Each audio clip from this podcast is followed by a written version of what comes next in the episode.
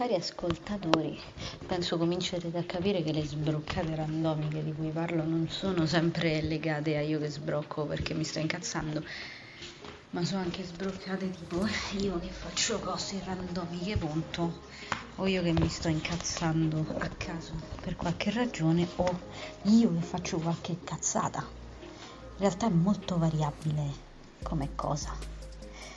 Codesta nottata sono le mezzanotte e 40 del giorno. Alexa, che giorno è oggi? Grazie.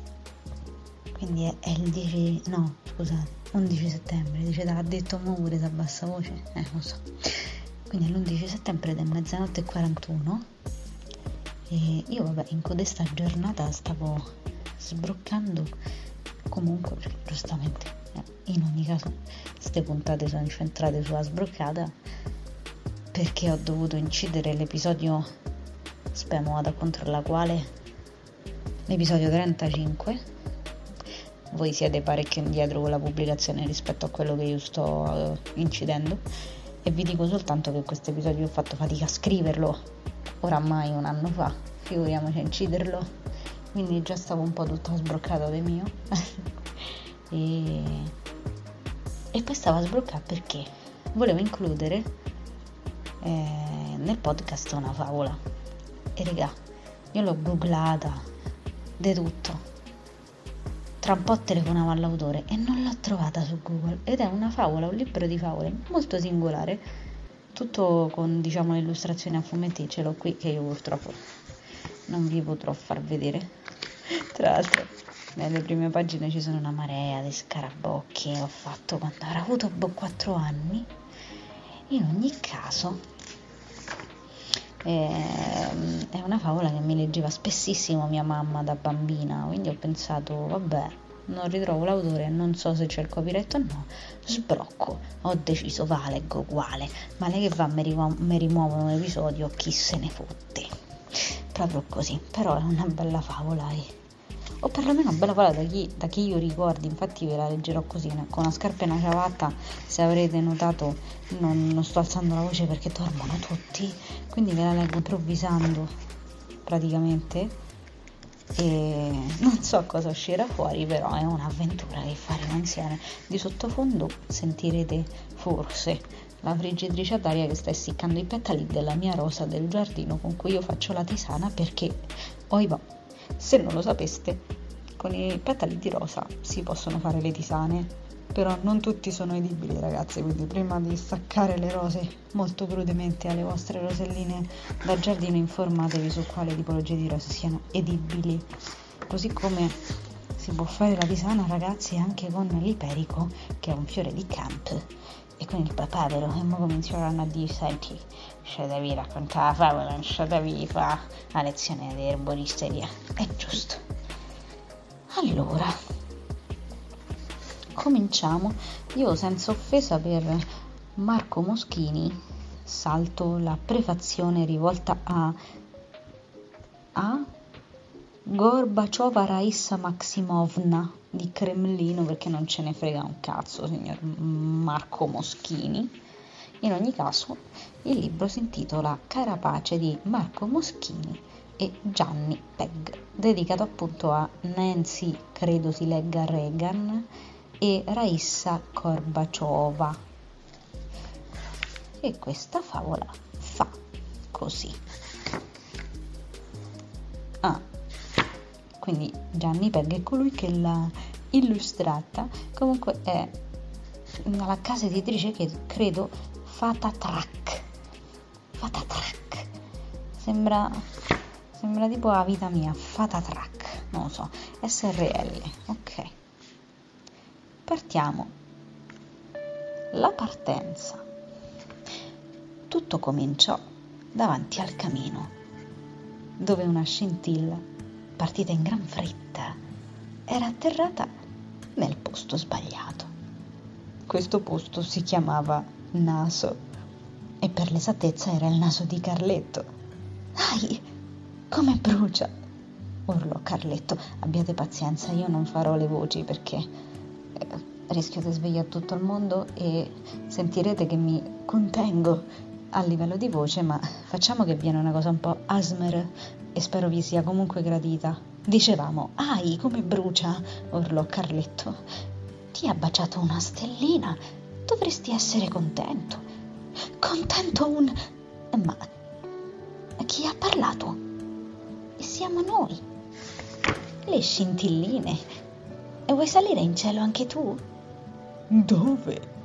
In cielo, a trovare le stelle nostre cugine. Anche loro sono fatte di fuoco, ecco perché siamo parenti. Ma non posso salire subito, devo ancora scarabocchiare i muri, nascondere il telefono, mettere le scarpe di mia madre in frigorifero. Dacci retta, approfitta. È un'occasione unica non capita a tutti di bruciacchiarsi la punta del naso. È come un biglietto da viaggio. Entra nel camino. Ecco, così. E adesso si parte. Mi piacerebbe tanto farvi vedere le illustrazioni. Parte 2. Viaggio fra stelle e trottole. Lassù le stelle c'erano e anche indaffarate. Chi brillava a destra e chi brillava a sinistra, chi più e chi meno, ma tutte, dico tutte, obbedivano a un preciso regolamento. Primo, non si deve mai tagliare la strada alla luna mentre attraversa il cielo. Secondo, la Via Lattea deve essere sempre ben illuminata. Terzo, le costellazioni debbono stare al loro posto senza litigare. Quarto, ogni volta che arriva il sole bisogna abbassare la luce e sparire in silenzio.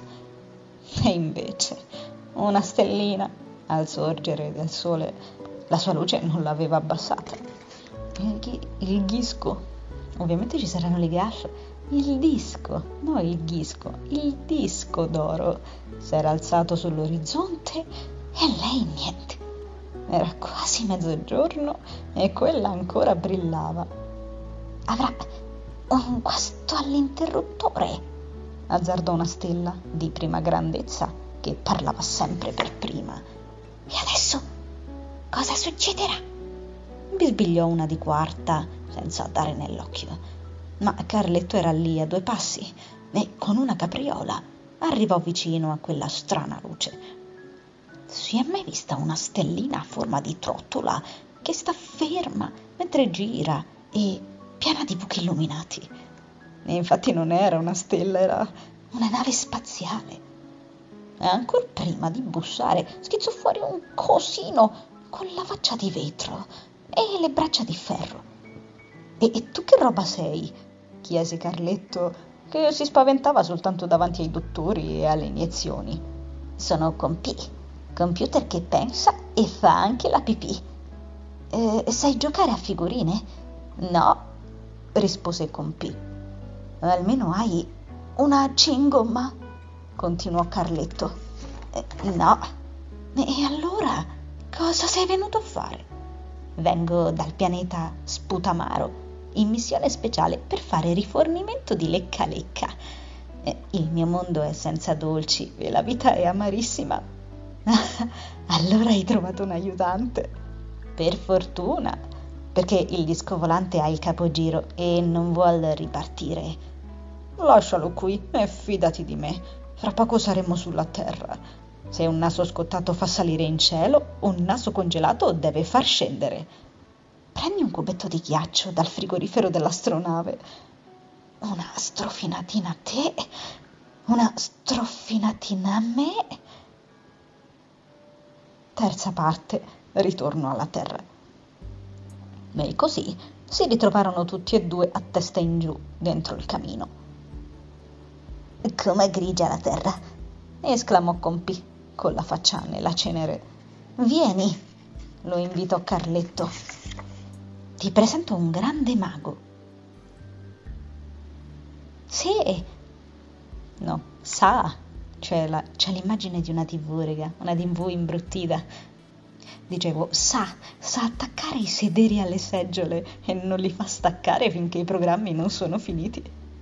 Ah, la bacchetta magica? No, però ha l'antenna, si chiama televisore. È un amico, ma eh, devi stare attento ad accenderlo, perché ti potrebbe capitare il telegiornale. Può uccidere.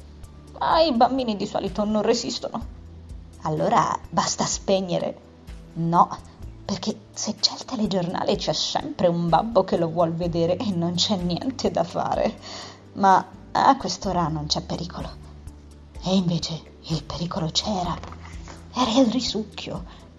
Come capita ai bambini che guardano i film e i cartoni animati dalla mattina alla sera, Carletto si sentì attirare dallo schermo fino a precipitarci dentro con le scarpe e tutto, seguito dal povero compì che gli dava la mano per non lasciarlo. Caddero nella pubblicità, rovesciarono il detersivo, rimbalzarono sui cartoni animati e si fermarono proprio in mezzo a un film del terrore. C'erano eh, molti bambini che andavano a scuola e il terrore era la scuola. Guardate quello lì, ha la faccia di vetro, gridarono due scolari che non avevano mai visto un computer. Sei alto mezzo metro, faccia di vetro. E lo prendevano in giro. Poi la bidella suonò la campanella e tutti cominciarono a correre. Era il segnale per non farsi prendere dalla maestra e fuggivano da tutte le parti. Compì che non sapeva da che parte scappare fu preso per primo e Carletto per secondo. A mano a mano che gli altri erano catturati, venivano piantati nei banchi e fatti stare fermi come le statuette del presepio. La maestra era molto feroce e cominciò subito a sparare le domande. I bambini, colpiti, ricadevano sulle seggiole. Compì, solo tu ci puoi salvare, lo implorò Carletto con un filo di voce. Allora il computer cominciò a illuminarsi e a sprigionare tutta la sua potenza di calcolo. E la maestra, quando lo interrogò, venne travolta da una valanga di risposte esatte. E adesso ti interrogherò io, disse Compì, avanzando lentamente. La maestra poveretta cominciò a mangiarsi gli occhiali e appena si accorse di essere anche lei una gran somara, fece un salto fino al soffitto. Poi cascò per terra e rimase infilzata nel pavimento coi piedi per aria. Compì fu portato in un trionfo fra mille evviva e gli regalarono una montagna di lecca lecca di dieci gusti diversi. Parte quarta, credo quarta, uno, due, tre, quarta, sì, parte quarta, palloncini e dragoni. Tutto contento, Compì chiamò l'astronave e stavano caricando i dolci quando arrivarono di corsa due genitori in mutande. Avete visto il nostro bambino? chiedevano in giro. E, e com'è il vostro bambino? Ah, eh, ha due gambe. E poi anche due braccia. Ah, allora non l'abbiamo visto. Ma eh, come avete fatto a perderlo? intervenne Carletto. Voleva un palloncino col filo e noi glielo abbiamo comprato. Ne ha chiesto un altro e noi gli abbiamo detto di sì.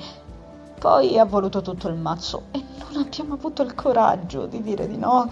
Così è volato via, attaccato ai palloncini. Ma voi dite sempre di sì? Eh, sì, Questi sono i genitori che vorrei avere, esclamò Carletto, mentre dal cielo arrivava un debolissimo lamento. Solo Compì, col suo orecchio elettronico, poteva sentirlo. E non gli ci volle molto per riconoscere il pianto di un bambino viziato. Veniva proprio dalla costellazione del dragone, la più terribile di tutto il cielo.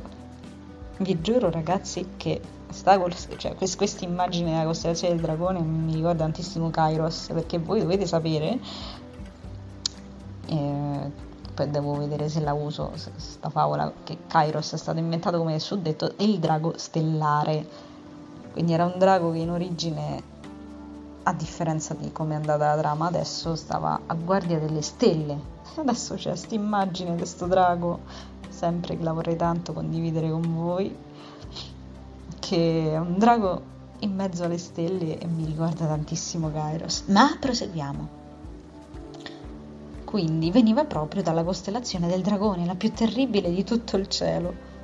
Bisogna partire subito, disse il computer. E prima di dirlo erano già partiti. Il dragone non si muoveva e faceva finta di niente, ma dagli artigli sporgeva una testolina spettinata. Adesso vado là e gli do un pugno sul naso, così rimane stecchito, urlò Carletto. Così ci divora tutti e due, obiettò con P. È meglio usare il cervello, ci penso io. Poi a voce alta, signor Dragone, faresti proprio bene a mangiarlo, quello lì ha ridotto i genitori in mutande. E per dimostrarti la nostra amicizia ti consegniamo questo biglietto. Il biglietto diceva, signor Dragone, bel tenerone, mi vieni a trovare, tua stella polare. E siccome l'amore riesce a spostare anche le stelle, il dragone allentò la presa, raccolse la coda e partì. La stella polare, che non sapeva niente di niente, prima lo stette a sentire in silenzio e poi gli allentò uno schiaffone che fa rima con dragone. Il drago cadde svenuto, tutto lungo, tra l'orsa minore e l'orsa maggiore, giusto il tempo necessario ai nostri eroi per mettere in salvo il marmocchio e ripartire in 4 e 48. Parte 5. Guerra e pace tra i pianeti. Fu durante il ritorno che incontrarono due pianeti con le orecchie tappate. Che succede? chiese Carletto. Domandalo a lui, rispose il pianeta giallo. Domandalo a lui, rispose il pianeta blu. Mi è tutta colpa del gabinetto, urlò un abitante che fuggiva con le dita nelle orecchie. Se il gabinetto puzza, perché vi tappate le orecchie invece del naso? Esordì il marmocchio, che non era poi tanto stupido. La risposta arrivò di corsa. È successo che una notte il re, mentre andava al gabinetto, anche i re vanno al gabinetto? si domandò Carletto, meravigliato, e già immaginava un re seduto sul vasetto. Quando venne a sapere com'erano andate esattamente le cose, il re del pianeta blu, mentre una notte andava al gabinetto al buio e senza occhiali, invece di premere l'interruttore della luce, aveva premuto per sbaglio l'interruttore dei tremendi missili pernacchia. L'altro pianeta, offeso a morte, aveva risposto con una pernacchia più forte. Era scoppiata la guerra delle pernacchie impalla dalla pagina. Mm. Ecco spiegato perché tutti si tappavano le orecchie. Ho un'idea per far finire questa guerra, esclamò Carletto raggiante. Inventiamo una macchina che trasformi le pernacchie in parole gentili e così diventerà prego. O un raggio che trasformi i missili in gelati al pistacchio, suggerì il marmocchio con l'acquolina in bocca. Ci vorrebbe troppo tempo, intervenne Compi. E invece qui bisogna far presto, pensiamoci ancora. Pensarono tutta la notte. E pensa, che ti pensa? Lecca che ti lecca. Alla fine avevano mangiato 50 lecca lecca, ma avevano inventato questo straordinario paio di occhiali e ci avevano attaccato un biglietto che diceva questi occhiali fanno vedere le cose belle che non ci sono Basta chiudere gli occhi e pensarle. La gente incuriosita se li appoggiò sul naso e ripensò alle cose che in guerra non si fanno. I bambini pensarono alle capriole, i babbi alle partite, le mamme alle passeggiate con i babbi, i nonni a giocare con i nipotini e i fidanzati a darsi i bacini di nascosto. Poi i bambini pensarono alle giostre, alle figurine, alle torte, i babbi agli amici, le mamme ad essere belle, i fidanzati a sposarsi e i nonni all'aumento della pensione, alla pipa e alle pantofole. E in più i bambini pensarono ai film di pirati, ai castelli di sabbia, ai compleanni, ai salti sulle foglie secche. Ma eh, la guerra? Chi l'aveva più voglia di farla? Era troppo bello sentirsi in pace e così la pace scoppiò. Finito. Bello. Stampa e legatura a Lego, che non so è costruzioni, ma è Legatoria Editoriale Giovanni Olivotto. Beh, visto che sono solo 20 minuti e 10, direi che la prefazione di, di questo libro stampato da Fatatrack la, la leggerò. Quindi, gentilissima Gorbachova Raissa Maximovna, Cremlino, Mosca, URSS, Nancy Reagan, The White House, Washington. Mi scusi se ho azzardato tanto, ma a forza di lavorare con i bambini ho imparato che avere un po' di faccia tosta qualche volta può essere perfino importante. E poi, questi sono tempi in cui le buone intenzioni non possono permettersi il lusso di restare soltanto intenzioni. Desidero far sentire la mia voce, una fra le tante, in favore della pace e lo faccio in un modo caro ai bambini, con un racconto di cui allego il manoscritto, nella speranza che riesca ad avvicinare i più piccoli e i più grandi della terra. Non mi sono rivolto a suo marito perché forse non avrebbe avuto il tempo di leggermi e perché credo molto nei buoni consiglieri. Grazie, Marco Moschini. Questa lettera è stata spedita da un insegnante italiano alle due più importanti First Ladies del mondo. Non solo entrambe hanno risposto con parole di apprezzamento per la bella fiaba, ma fatto ancora più importante, una parte di questa è stata pubblicata dalla Pionerskaya Pravda, se si legge così, vale a dire la Pravda dei ragazzi. Questo fatto ci sembra un segno importante che noi, pubblicando ora il libro in Italia, vogliamo riprendere e sottolineare, in un momento in cui la speranza di avvicinare i più piccoli e i più grandi della Terra sembra forse un po' meno lontana. L'editore Bene, considerate che io avevo detto che ero Marco Moschini, non ce ne frega un cazzo della prefazione perché non avevo letto, ma in realtà è un messaggio bellissimo mi inquieta quanto sia attuale. Cioè sto leggendo che è del 1987 sta stampa, raga, ed è attualissimo rileggendolo da adulta capisco. Da piccola non capivo. E beh che vedevo di ma i ragazzini di oggi crescono con Peppa Pig e Dio solo sa che altro e a me leggevano sti libri. Insomma voglio di bene tra l'altro nella prossima sbroccata favolesca c'è un altro libro che è un pilastro una colonna portante della mia infanzia che si chiamava saranno tante volte, siccome prevedo di sbroccare anche in questo caso perché non troverò niente su Google, ve lo leggerò probabilmente.